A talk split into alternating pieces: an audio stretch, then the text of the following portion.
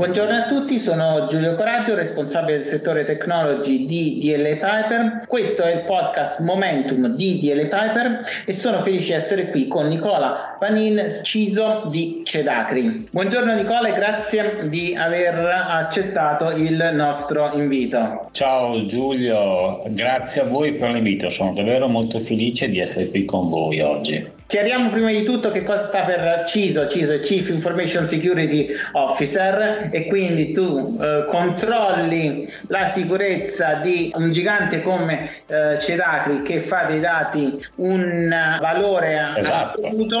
Eh, ma ci racconti un pochino della tua esperienza, tu hai oltre 20 anni di esperienza nella cyber security e eh, la cyber security nel pilastro relativo alla digitalizzazione del PNRR è uno degli elementi più rilevanti. Ci fai un po' uno step, vari step della tua carriera e come il rischio cyber è cambiato negli anni, perché si dice sempre nella cyber security un anno sono 10, equivalgono a 10 anni, immagino 20 anni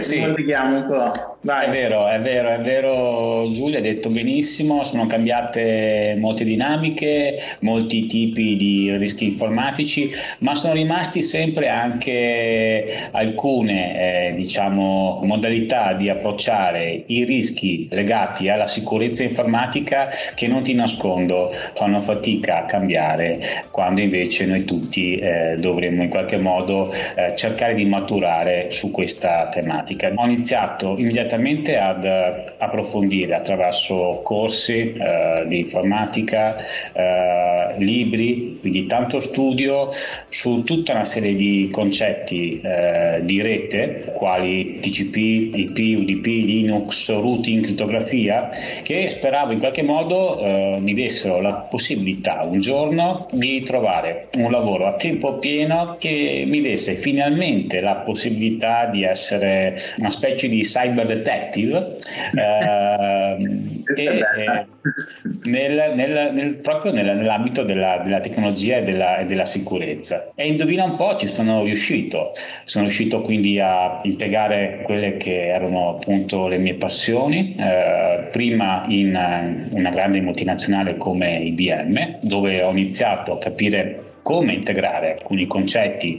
che eh, avevo eh, appunto appreso all'interno di, di dinamiche aziendali che sono molto più complesse e questo poi è stato portato ad un nuovo step di complessità quando sono entrato nel gruppo Team Telecom Italia che è uno dei leader assoluti nel mercato italiano per quanto riguarda l'innovazione, la tecnologia e anche la sicurezza informatica. Ebbene qui Giulio ho avuto l'opportunità di diventare, a mio avviso, un esperto di sicurezza informatica. Non un hacker, ma un esperto di sicurezza informatica. Perché sono... hacker, che per chi non lo sapesse sono quelli che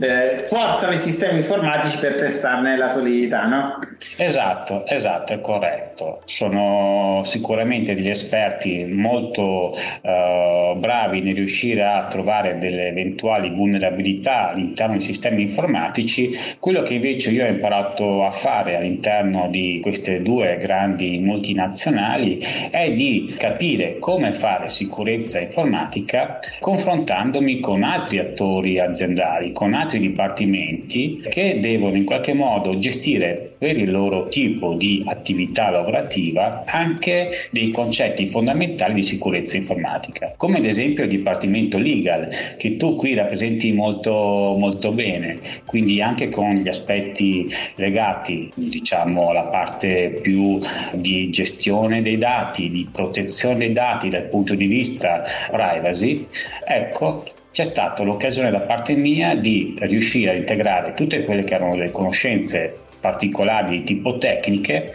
anche con eh, delle expertise legate proprio invece alla compliance, la gestione e la protezione dei dati per soddisfare dei requisiti normativi particolarmente stringenti. Uno tra tutti, e tu lo conosci molto bene perché ogni giorno ne parli eh, nei tuoi podcast, nel tuo, nel tuo blog, nei tuoi interventi, il GDPR. Quindi questo è per farti una veloce carrellata di, di certo. passaggi che mi hanno fatto diventare un professionista della sicurezza informatica, però con una particolare attenzione nel riuscire ad incastrare la sicurezza informatica anche all'ambito della data protection. Ora, visto che tu sai che ho una grande passione per la data protection e quindi anche per la, per la privacy, per la normativa GDPR, se non ti dispiace vorrei fare la stessa domanda che tu mi hai fatto anche verso quella che invece è stata la tua, la tua carriera, il tuo percorso che ti ha fatto diventare un esperto avvocato di tecnologia, di sicurezza informatica e anche di data protection. Raccontami. questo rimbalzo di ruoli non me l'aspettavo. Uh, allora, ti devo dire, in uh, totale trasparenza, quando io ho iniziato a occuparmi di data protection, molti pensavano alla data protection come la pila di documenti che mettevi sotto al tavolo per tenerlo dritto. Uh, il, e così è stato onestamente Direi fino a 7-8 anni fa sì, c'era una normativa, ma non c'erano grandi investimenti nella materia. Quando si è iniziato a parlare di GDPR, dell'entrata in vigore del GDPR e quindi poi della uh, sua attuazione, eh, la prospettiva è cambiata. In parallelo il mercato del cyber è aumentato vertiginosamente eh, e quindi eh, il rischio cyber si è concretizzato utilizzato come un rischio poteva mettere in ginocchio un'azienda. Negli ultime settimane ne abbiamo visto, visti di attacchi eclatanti, ma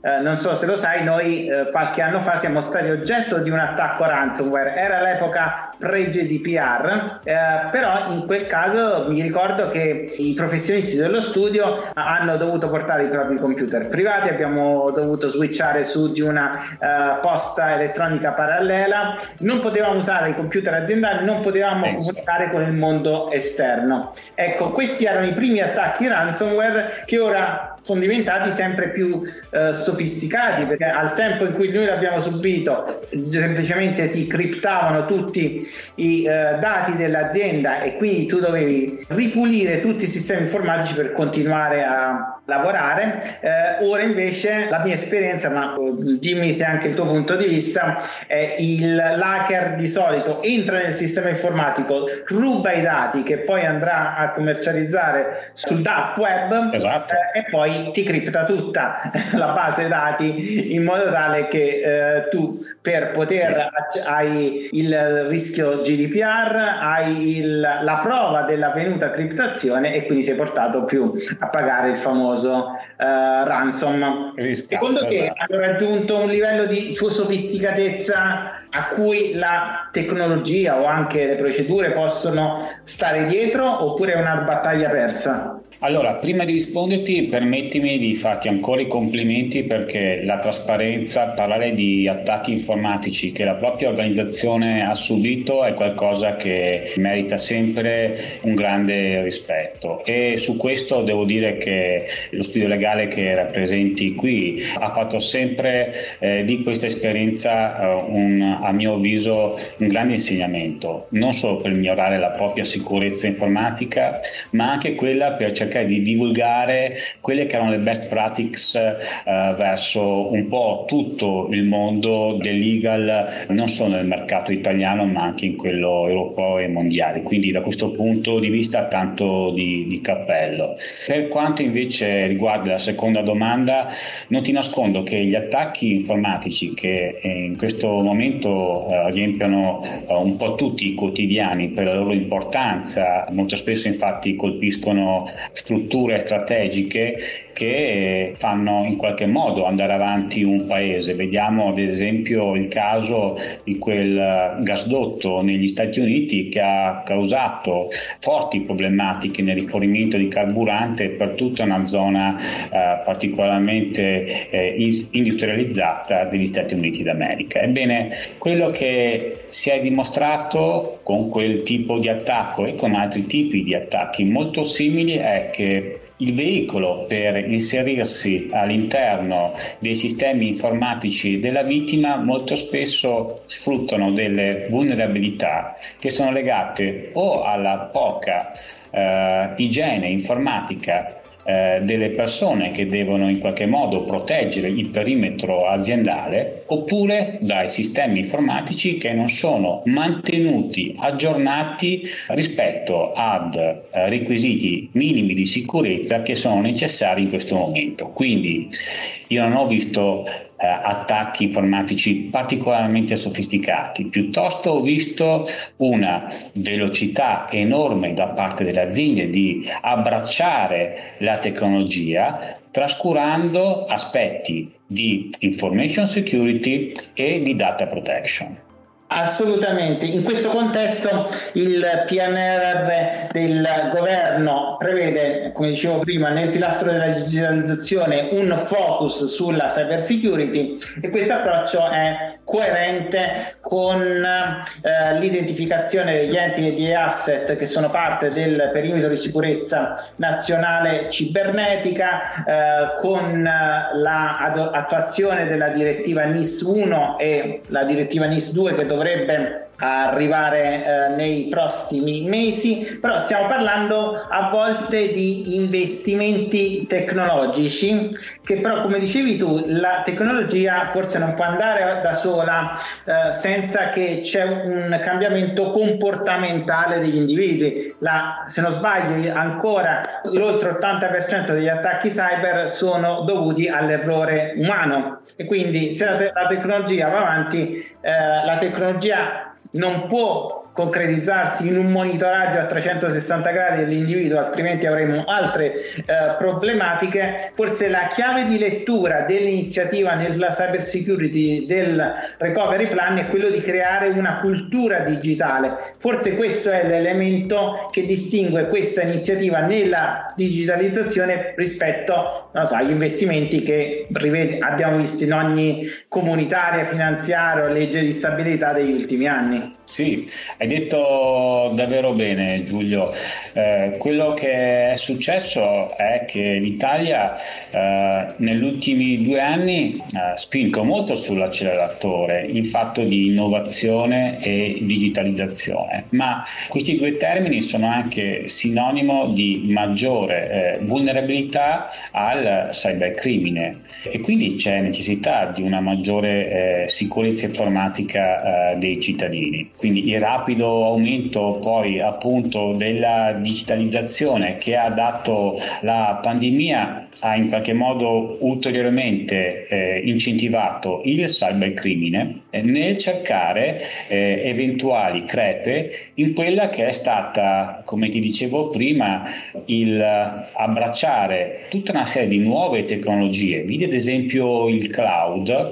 con una fretta particolarmente importante da parte di molte organizzazioni trascurando quelli che erano dei requisiti fondamentali da parte eh, di una struttura aziendale per appunto proteggere i propri sistemi, i propri dipendenti, la propria reputazione. In tal senso, vedi eh, Giulio, io ci tengo particolarmente a sottolineare che dobbiamo ringraziare il PNR per aver introdotto in qualche modo la capacità di enfatizzare il proteggere eh, strutture strategiche dove tutti noi cittadini sempre più dipendiamo e che in qualche modo eh, indirettamente ci sensibilizza anche nell'approcciare uh, nella nostra vita quotidiana e quella nei nostri uffici tutta una serie di buoni comportamenti per evitare gravi incidenti informatici.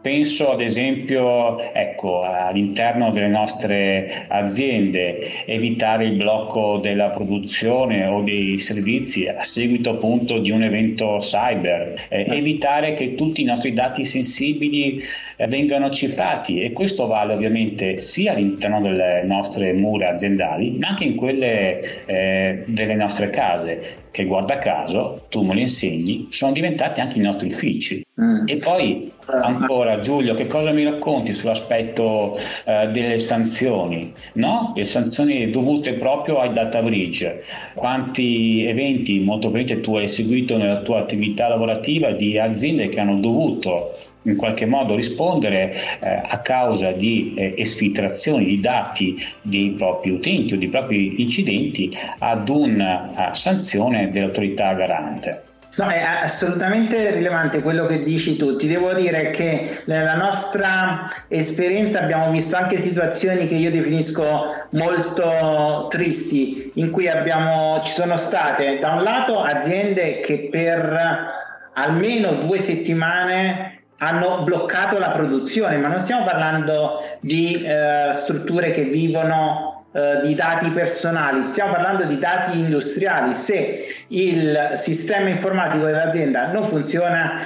la catena produttiva non funziona e quindi hai da un lato i tuoi fornitori che consegnano dei prodotti e tu che non riesci a fornirli ai tuoi clienti.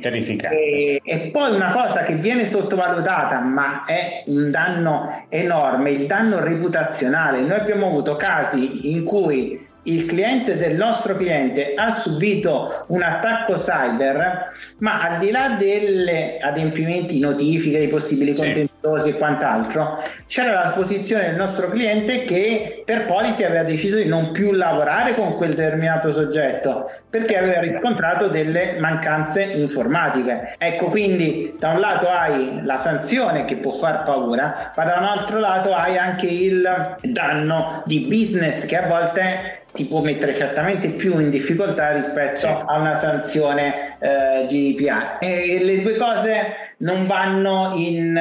purtroppo insieme. Tu hai accennato il fatto anche del cloud. Il uh, eh, PNRR prevede una strategia cloud first, addirittura prevedendo la creazione di un cloud nazionale, ma da un altro certo punto di vista dice utilizziamo anche dei, eh, le piattaforme cloud eh, esistenti e tutto questo succede nel, in un contesto in cui c'è stata da quasi un anno la sentenza Schrems 2 che ha introdotto delle criticità rispetto dati, al trasferimento dei dati al di fuori dello spazio economico europeo e in particolare negli Stati Uniti, ecco, secondo te come si concilia questa esigenza di utilizzare il cloud che sembra quasi a volte una, eh, una moda piuttosto che un'esigenza business e i, i rischi eh, regolatori, cioè come nella tua esperienza riusciamo a far mettere insieme queste due componenti? Allora, se mi permetti una battuta, questo si tramuterà in qualche modo per me e per te in una grande mole di lavoro, no? perché dal punto di vista di nuovo della compliance e dal punto di vista della sicurezza informatica, ecco, dovremo davvero uh, fare molto. Spero però che entrambi possano trovare dei clienti che siano in qualche modo uh, reattivi uh, nel riuscire ad adattarsi a quelle che sono delle misure, a mio avviso, eh, obbligatorie e standard che dobbiamo subito cercare di integrare all'interno di questo, di questo percorso, che io chiamo proprio Cloud Journey per quanto riguarda il paese Italia. Quindi venendo specificamente nella tua, eh, nella tua domanda, questo PNRR ci permetterà in qualche modo di razionalizzare quella che è l'infrastruttura attuale particolarmente frammentata eh, del, eh, delle informazioni, eh, dei dati pubblici e quindi in qualche modo mettere in sicurezza eh, i CED eh, e i dati di interesse eh, strategico nazionale all'interno di strutture tecnologiche moderne che in qualche modo possono soddisfare ed eliminare tutti quelli che sono degli aspetti negativi legati alla obsolescenza tecnologica che sono una caratteristica molto forte della pubblica amministrazione italiana. Il cloud, come tu hai detto benissimo, in qualche modo nel suo percorso ha dovuto affrontare anche Schrems 2 e tutto quello che ha portato proprio nel conciliare il trasferimento di dati personali dei cittadini italiani, dei nostri colleghi, dei nostri dipendenti al di fuori dell'Unione Europea. Questo è stato secondo me...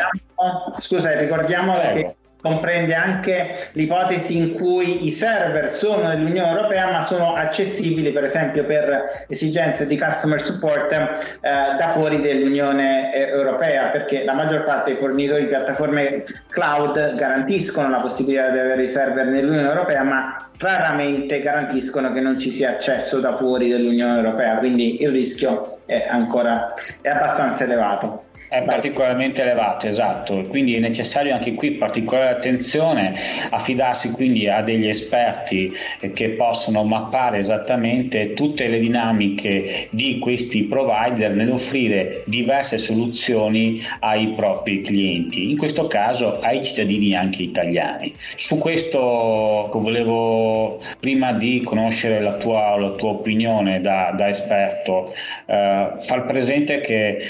eh, sicuramente la sentenza Shank 2 è stata particolarmente eh, complessa per tutte le organizzazioni italiane nell'assolvirla e nel utilizzare strumenti quali le clausole contrattuali standard per trovare l'approccio corretto affinché eh, venissero garantite determinate condizioni per quelli che sono i dati dei cittadini dell'Unione Europea. Adesso all'inizio di questo mese, Giulio, sappiamo entrambi che sono uscite le nuove clausole contrattuali. Su questo sappiamo che in qualche modo eh, ci facilitano il, il lavoro per quelle che sono delle complessità che avevamo trovato ad oggi con le tradizionali clausole eh, standard